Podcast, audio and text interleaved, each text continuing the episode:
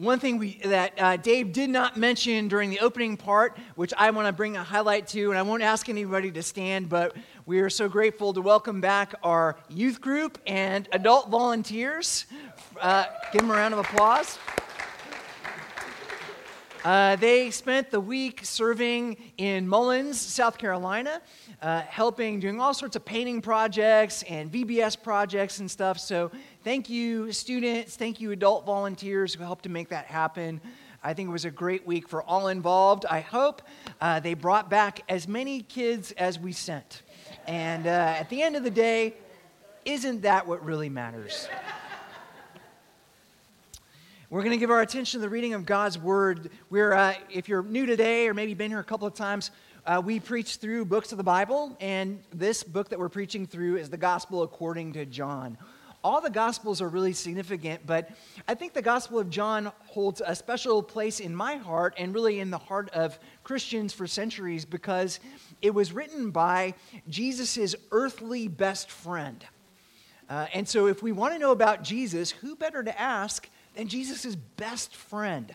And so we find all sorts of unique insights in John's gospel that I think are, are fruit of that deep relationship that John had with Jesus. So, with all that in mind, let's give our attention to the reading of God's word. We're going to read John 8, verses 1 through 11. They, they went each to their own house, but Jesus went to the Mount of Olives. Early in the morning, he came again to the temple all the people came to him, and he sat down and taught them. The scribes and the Pharisees brought a woman who had been caught in adultery, and placing her in the midst, they said to him, Teacher, this woman has been caught in the act of adultery. Now, the law of Moses commanded us to stone such women. So, what do you say?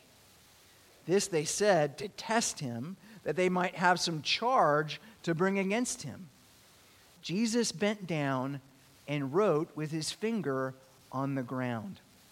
And as they continued to ask him, he stood up and said to, him, said to them, Let him who is without sin among you be the first to throw a stone at her. And once more, he bent down and wrote on the ground. But when they heard it, they went away one by one beginning with the older ones, and Jesus was left alone with the woman standing before him. Jesus stood up and said to her, Women, woman, where are they? Has no one condemned you? She said, No one, Lord. And Jesus said, Neither do I condemn you. Go, and from now on, sin no more. This is God's word. Let's go to him now in prayer. O Lord our God, we thank you for your word, which is a lamp to our feet and a light to our path. I pray, Lord God, that you would enlighten us this morning, not merely our minds so that we might understand, but also our hearts so that we might believe. We ask, Lord God, that you would speak, for we, your servants, listen. We pray this in Jesus' name. Amen two weeks ago during our Pinewoods 360 service day, where we were serving different ministries around the city, I heard a heartbreaking story. A teenage girl gets pregnant. She wasn't married and she was afraid. She hid the pregnancy from her family, planning to go to a neighboring town to give birth, at which point she would put the baby up for adoption. Eventually and predictably, her pregnancy was discovered and her worst fears were realized. Her parents disowned her, and her church excommunicated her. Now, I don't know what happened to that young lady. I don't know what happened to the baby.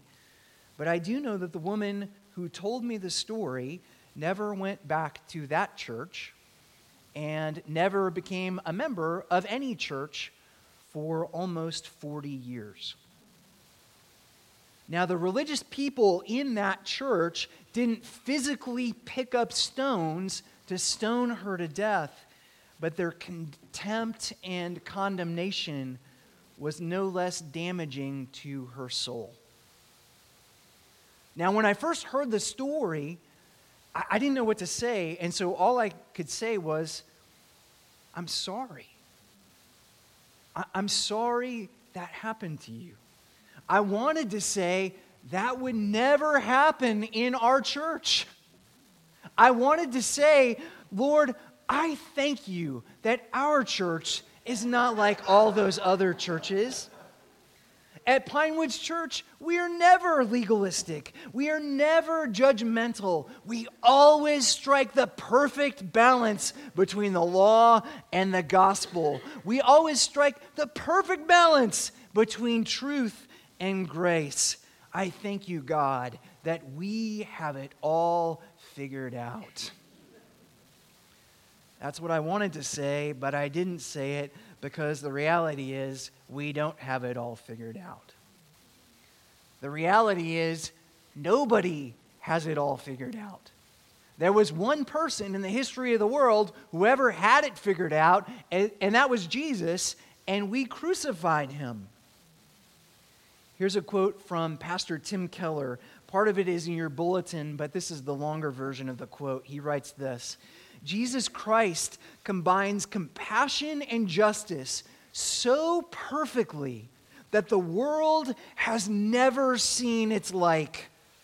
He is the most absolutely unsurpassed, integrated personality, balanced, wise human being we've ever seen. He is not just a kind of, of compromise, halfway between strong and tender, but rather he is just as righteous to the nth degree and gentle to the nth degree. The two traits don't fight in him, they unite in him. I think that that's why this story is one of the most powerful stories in the whole Bible. Who has courage like this? Imagine Jesus kneeling down, calmly writing in the dirt, surrounded by a bloodthirsty mob. He's completely at peace, he's completely at ease, he's completely in control of the situation. Who has wisdom like this? Verse 7 And as they continued to ask him, he stood up and he said to him, said to them, Let him who is without sin among you be the first to throw a stone at her.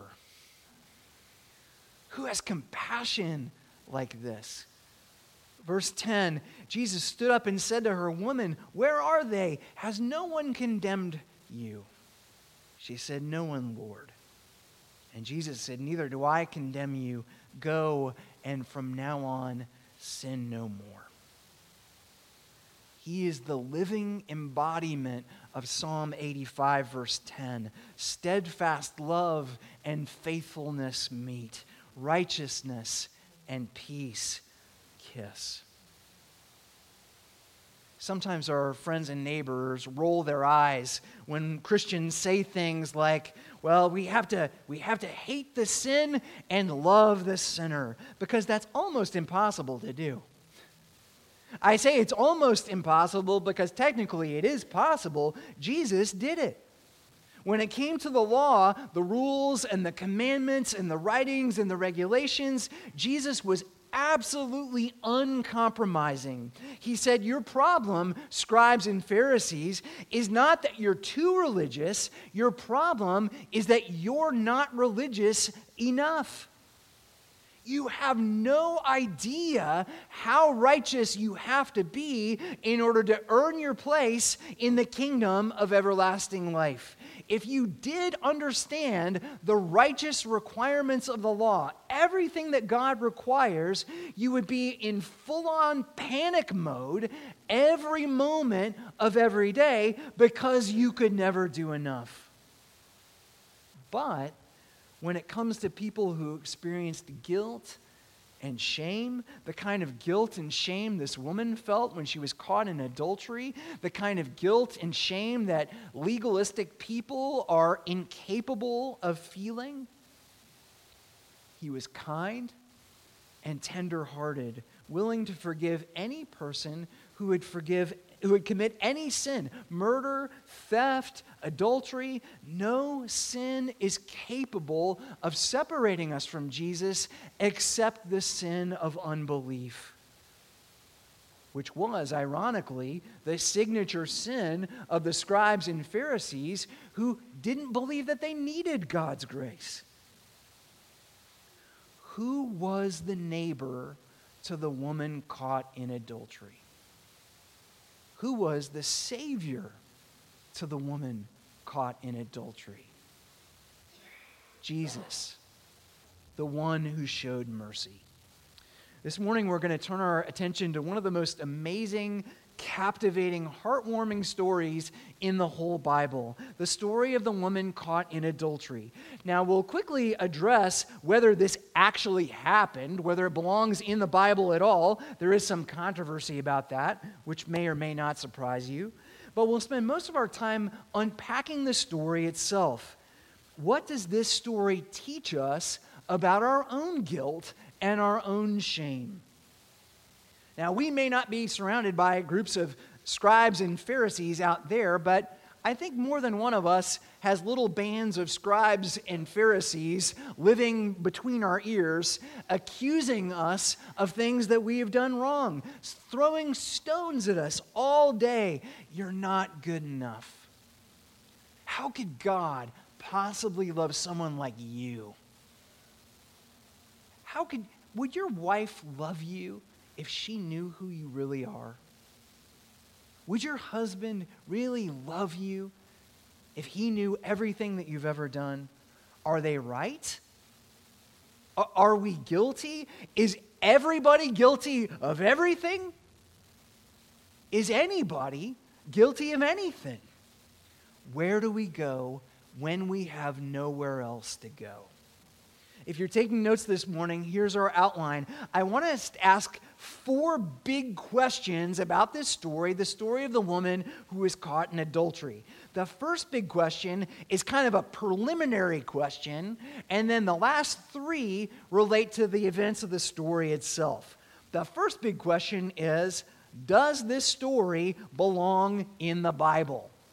Now, you can probably guess my answer to that question because if it doesn't belong in the Bible, this is going to be a very short sermon.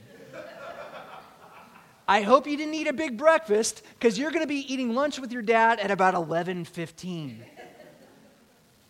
The second big question is what is the woman's dilemma? What's her problem? The third big question is what is the Pharisees' trap? How do they try to trap Jesus? And the fourth big question, finally, is what is the Savior's solution? What does Jesus say? And how does what he says strike the perfect balance between grace and truth? So, four big questions Does this belong in the Bible? What is the woman's dilemma? What is the Pharisee's trap? And fourth, what is the Savior's solution? Are you ready? All right, let's take a closer look. First big question Does this story belong in the Bible? Before we get to the text itself, I want to say a few things about everyone's favorite subject textual criticism. I know, riveting stuff, but we have to talk about it because in the ESV, the English Standard Version, the version that I use when I'm preaching and teaching, this whole section is double bracketed. And there's a little note that says the earliest manuscripts do not include 7 verse 53 and through 8 verse 11.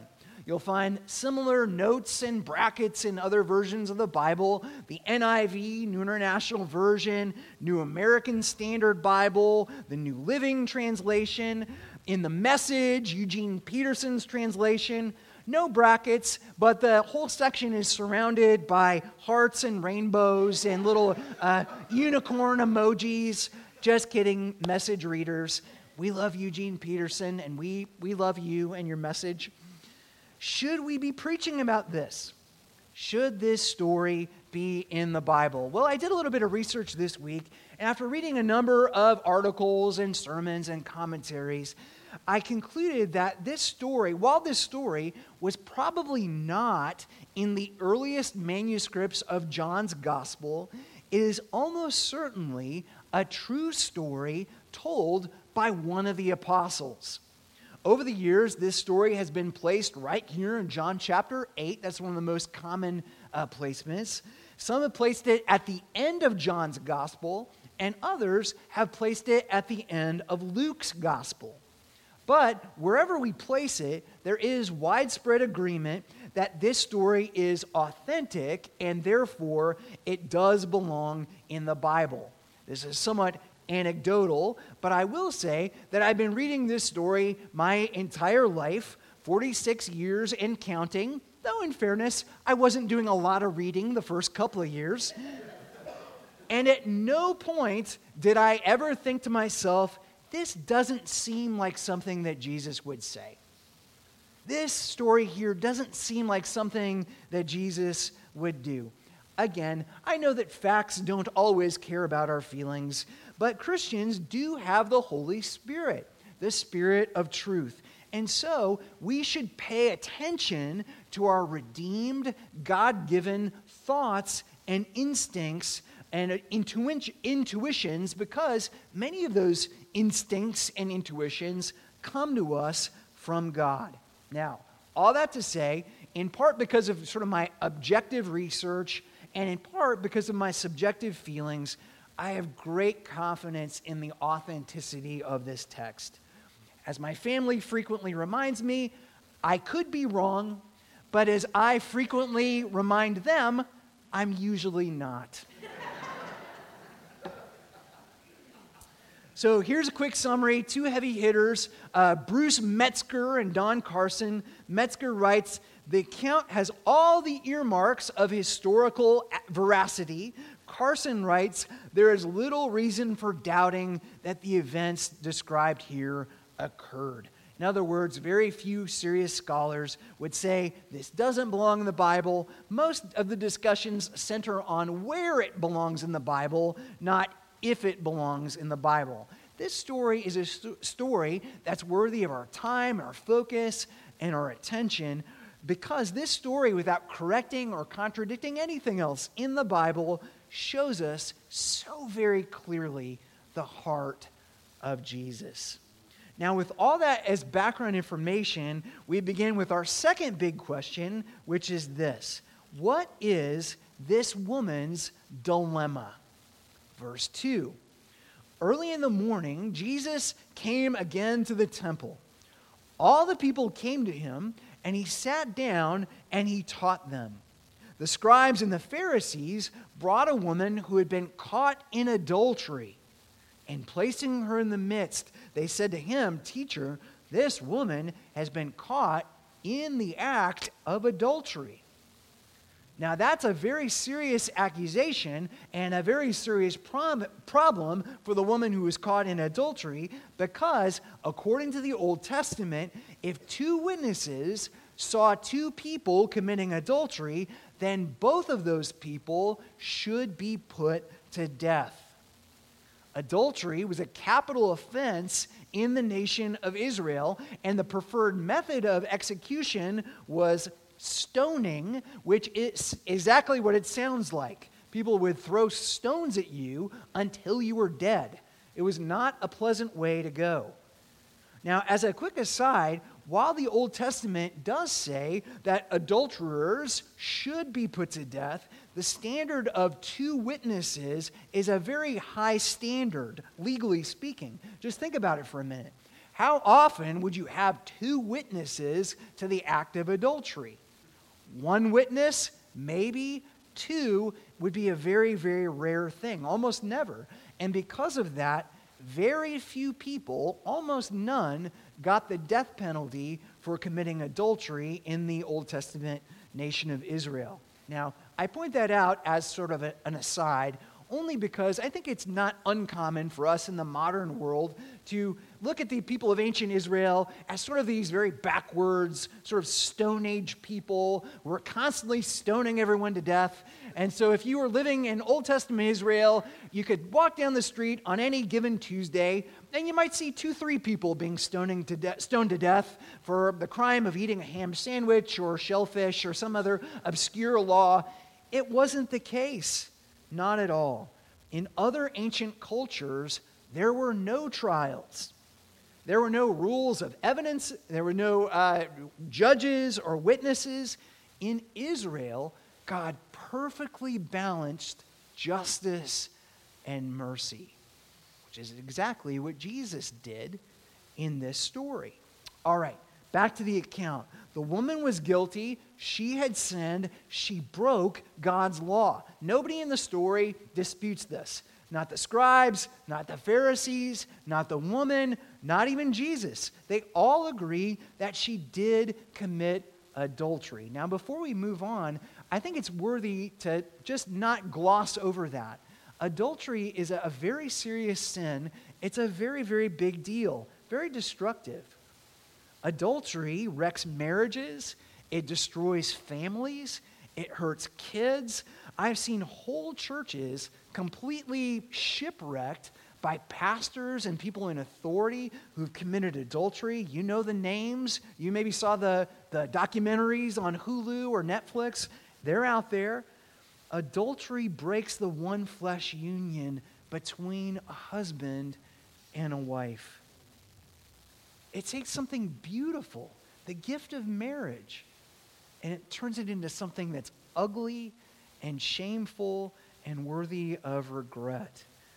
Adultery is a serious sin, and this woman was seriously guilty. But don't miss this. In the story, she was not only a sinner, she was also sinned against before we pick up our stones to judge her for committing adultery, before we heap our, our shame and condemnation on this woman, let's ask ourselves a couple of questions. The first one is where's the guy? If you will allow me to state the obvious, which is one of my spiritual gifts, when it comes to adultery, it takes two to tango. This woman was not, uh, not being accused of grand larceny. Uh, this woman was not being accused of stealing a car or tax fraud. She got caught in the act of committing adultery with a man who was not her husband. What happened to him? Why did these witnesses, who were very eager to condemn her, why did they let him go? Was this a setup? Was this selective prosecution? Is this a case of misogyny or sexism, sort of a type of collectivism where men defend men and women uh, defend women, and uh, we, we put our group identities over and above the truth? Possible? Is that what happened? Maybe the man who was caught in adultery was one of the scribes and the Pharisees. Certainly possible. Maybe he was rich. Maybe he was powerful. We don't know why he walked away, but we do know that he did walk away. That is injustice. That is not fair. That is not an equal application of the law. This woman was sinned against. Second question what happened to the trial? As I noted earlier, there was a whole court system in uh, ancient Israel. There wasn't the Wild West. You couldn't just uh, accuse someone of a crime, say, hey, we got a couple witnesses here, let's move straight to the death penalty phase and just execute this person immediately. There's nothing here no courts, no witnesses, no judge. Why didn't this woman have a chance to defend herself in a court of law? This, has, this is mob justice, which is completely antithetical to biblical justice. I bring this up because, in many ways, as different as this woman is, in many, many ways, this woman is exactly like us. Like this woman, we are all sinners who have fallen short of the glory of God.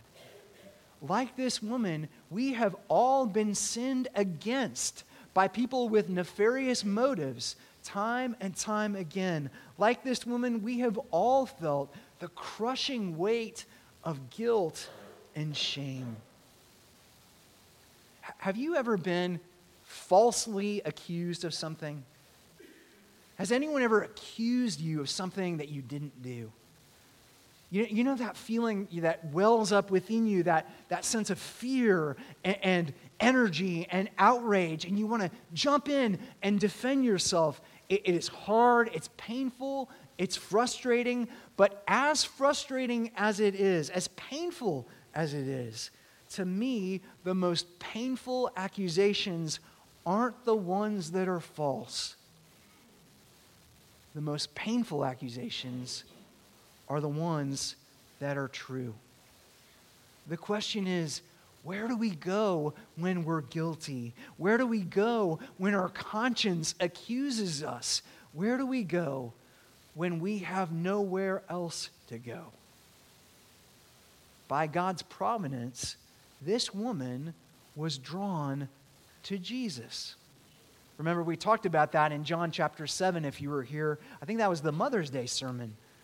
No one can come to me unless the Father draws him. Now, in this case, God drew the woman to Jesus. Not because the scribes and the Pharisees wanted to help her, not at all. They didn't want to help her, they wanted to hurt her. She was drawn to Jesus because Jesus wanted to help her. She was drawn to Jesus because the scribes and the Pharisees wanted to hurt him which is where we're going next. Third big question what was the Pharisees' trap? How did they try to trap Jesus? Verse 4. They said to him, Teacher, this woman has been caught in the act of adultery. Now, in the law, Moses commanded us to stone such women. What do you say? This they said to test him, that they might have some charge to bring against him. Here's the trap. The Pharisees knew, and Jesus knew, that according to the letter of the law, this woman deserved to die. She had committed adultery. There were two witnesses to the crime. There's no way out of this. Jesus knew it. It was in the Bible, open and shut. But they also knew that Jesus was loved by the crowds precisely because he was a compassionate person. He was a forgiving person.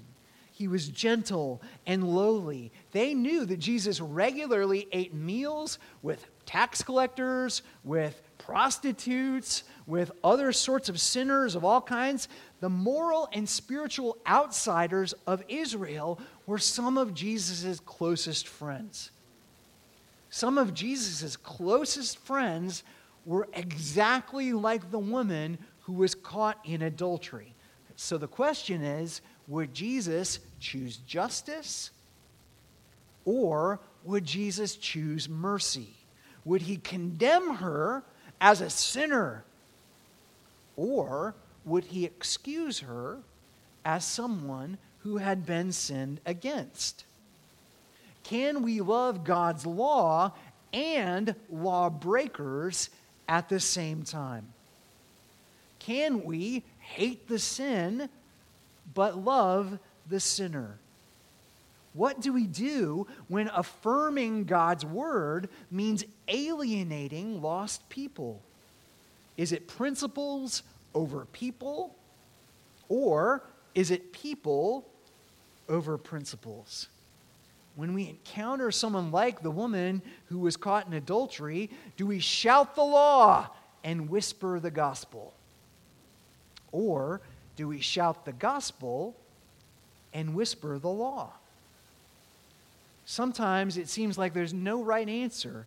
And then, just when we want to give up, pick a side and hurl stones at our ideological and theological opponents. Here comes Jesus with the perfect solution to the woman's dilemma. Fourth big question, last one. What is the Savior's solution? As Tim Keller suggested in the quote I read earlier, Jesus does two things. First, in his exchange with the scribes and the Pharisees, he disturbs the comfortable. Verse 6 Jesus bent down and wrote with his finger on the ground. And as they continued to ask him, he stood up and said to them, Let him who is without sin among you be the first to throw a stone at her. And once more, he bent down and wrote on the ground. What did Jesus write on the ground? That's the question, right? Well, the short answer is we don't know. My guess is, based on what he says in verse 7, that it has something to do with their sin, because he says, Let he who is without sin among you uh, cast the first stone. Maybe he wrote words like arrogance. Maybe he wrote words like greed, deceit, jealousy, as a way of saying, Are you sure that you want to go down this road? Are you, are you sure that you want to start throwing stones at sinners? Because if we go down that road, it's very possible that you're next. It's very easy to be filled with righteous indignation when it comes to other people's sins. How clearly do we see our own sins? How quickly would you be uh, willing to pick up a stone to hurl it at someone else in our culture if Jesus wrote pornography, gluttony, selfishness, materialism, gossip? Would any of those words stop you in your tracks? Psalm 103, 130, verse 3. If you, O Lord, should mark iniquities, if you, O Jesus, were to write our sins in the sand,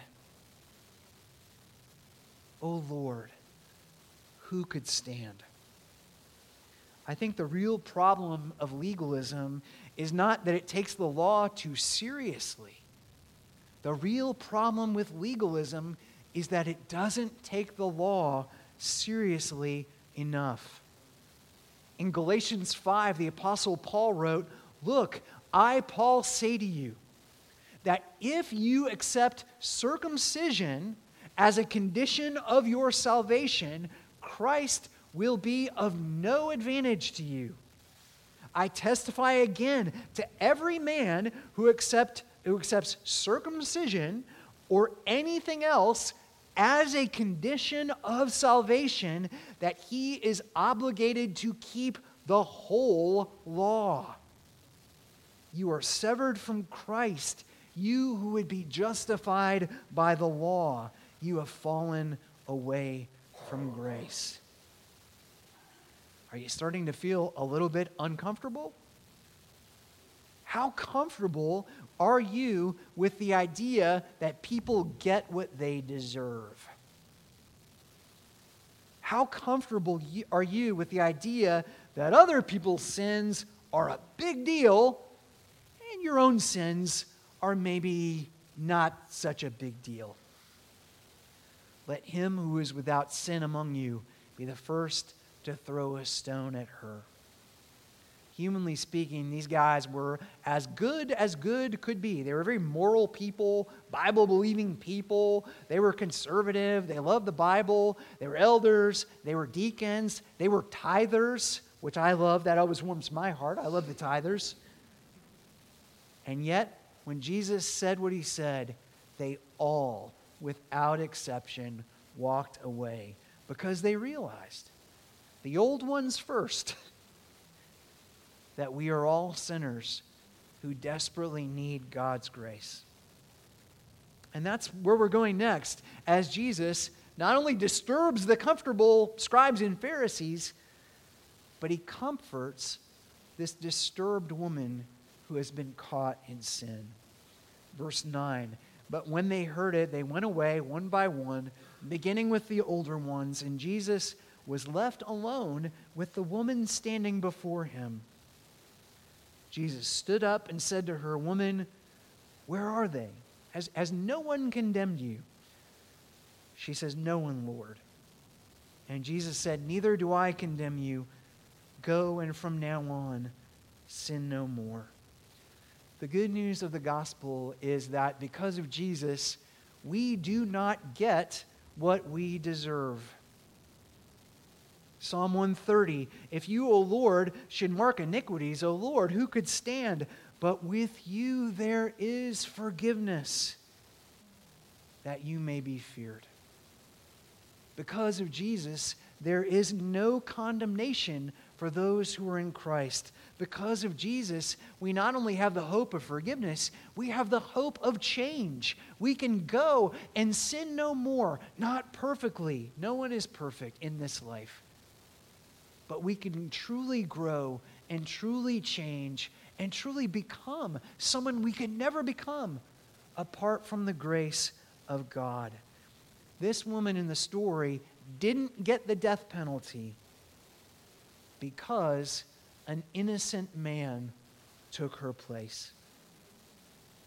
And because he did, because Jesus endured the death penalty that we deserve on the cross in our place.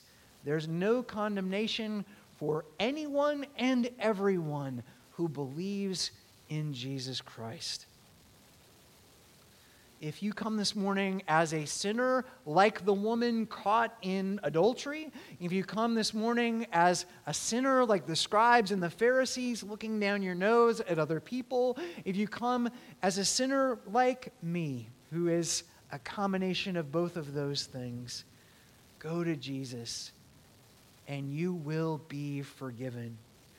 But not only that, His love will set you free.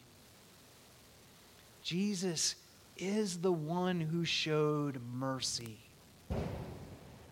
Let's show mercy to others in His name. Let's go to God in prayer. Heavenly Father, we thank you for your grace, which is greater than our sins. We thank you that there is no condemnation for all of us who are in you, Lord Christ, united to you by faith. We thank you, Lord God, that you are a God who forgives sins. And I pray, Lord, that you would change our hearts, not only that we might be forgiven, but that we might be more forgiving to others who have sinned against us.